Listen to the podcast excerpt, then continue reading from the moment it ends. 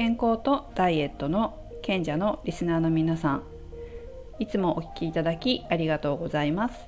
こんにちは。トータルヘルスケアトレーナーのめぐです。東京は気温もだいぶ落ち着いて秋っぽくなってきましたが皆様お住まいの地域はいかがでしょうか？夕方も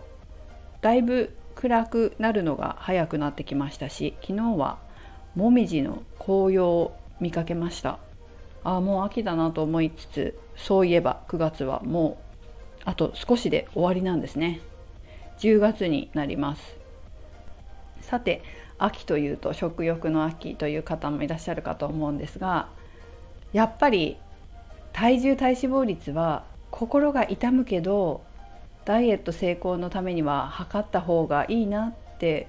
最近また改めて思ったので皆様とシェアしたいと思います。ということでダイエット中の方体重管理コントロールされている方毎日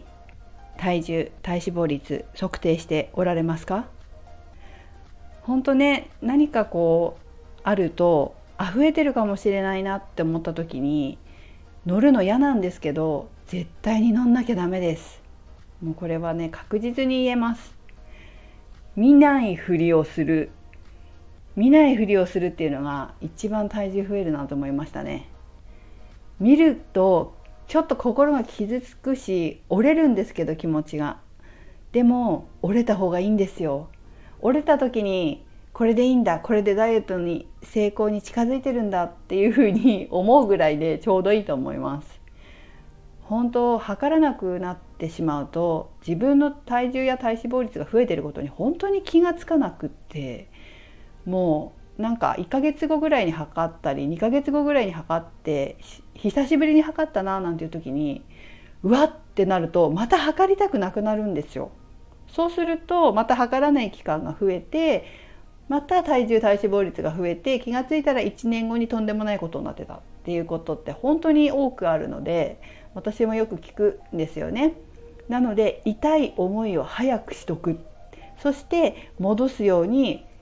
ちょっと頑張るっていうのがひどいことにならなくて済むなって思います。本当心が痛むんですよね私も分かりますよちょっと食べ過ぎちゃったなとか夜遅く食べちゃったなっていう時あんま、まあ、私どっちかっていうと食べることよりも運動しなかった時かななんかデスクワークがすごい多くてあのあまり立たなかったずっとじっとしてたっていう時って私増えるんですよすごく。なのでそういう時って体重計に乗るのがすごく嫌なんですけどあえて嫌な思いをして乗りますそしてもちろんねやっぱり動かないと増えてるんですよ私の場合体脂肪率がねなのでもう絶対ね明日なるべく歩こうとかなるべく運動しようとか今日の倍やろうとかいつもよりちょっと多めにやろうとかやっぱりそれで心がけて次の日に調整すると戻ってたりするので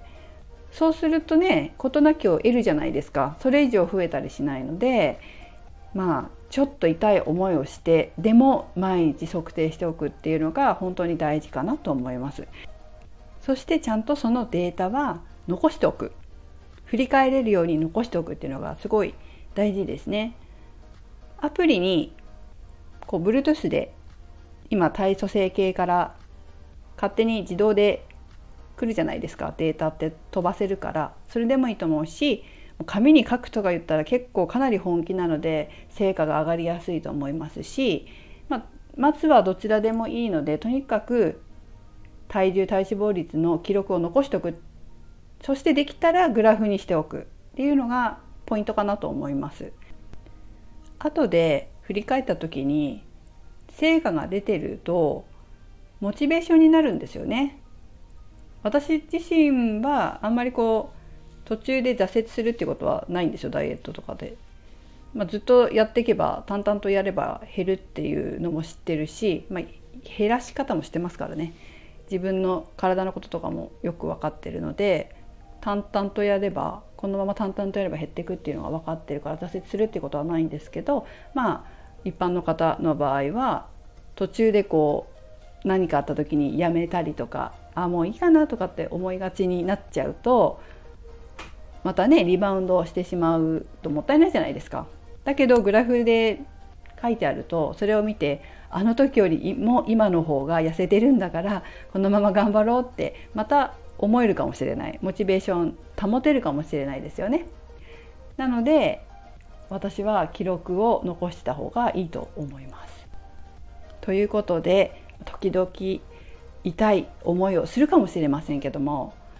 地道にちゃんと毎日体重体脂肪率を測定して記録を残しておく方がダイエット成功に近づくと私は思います。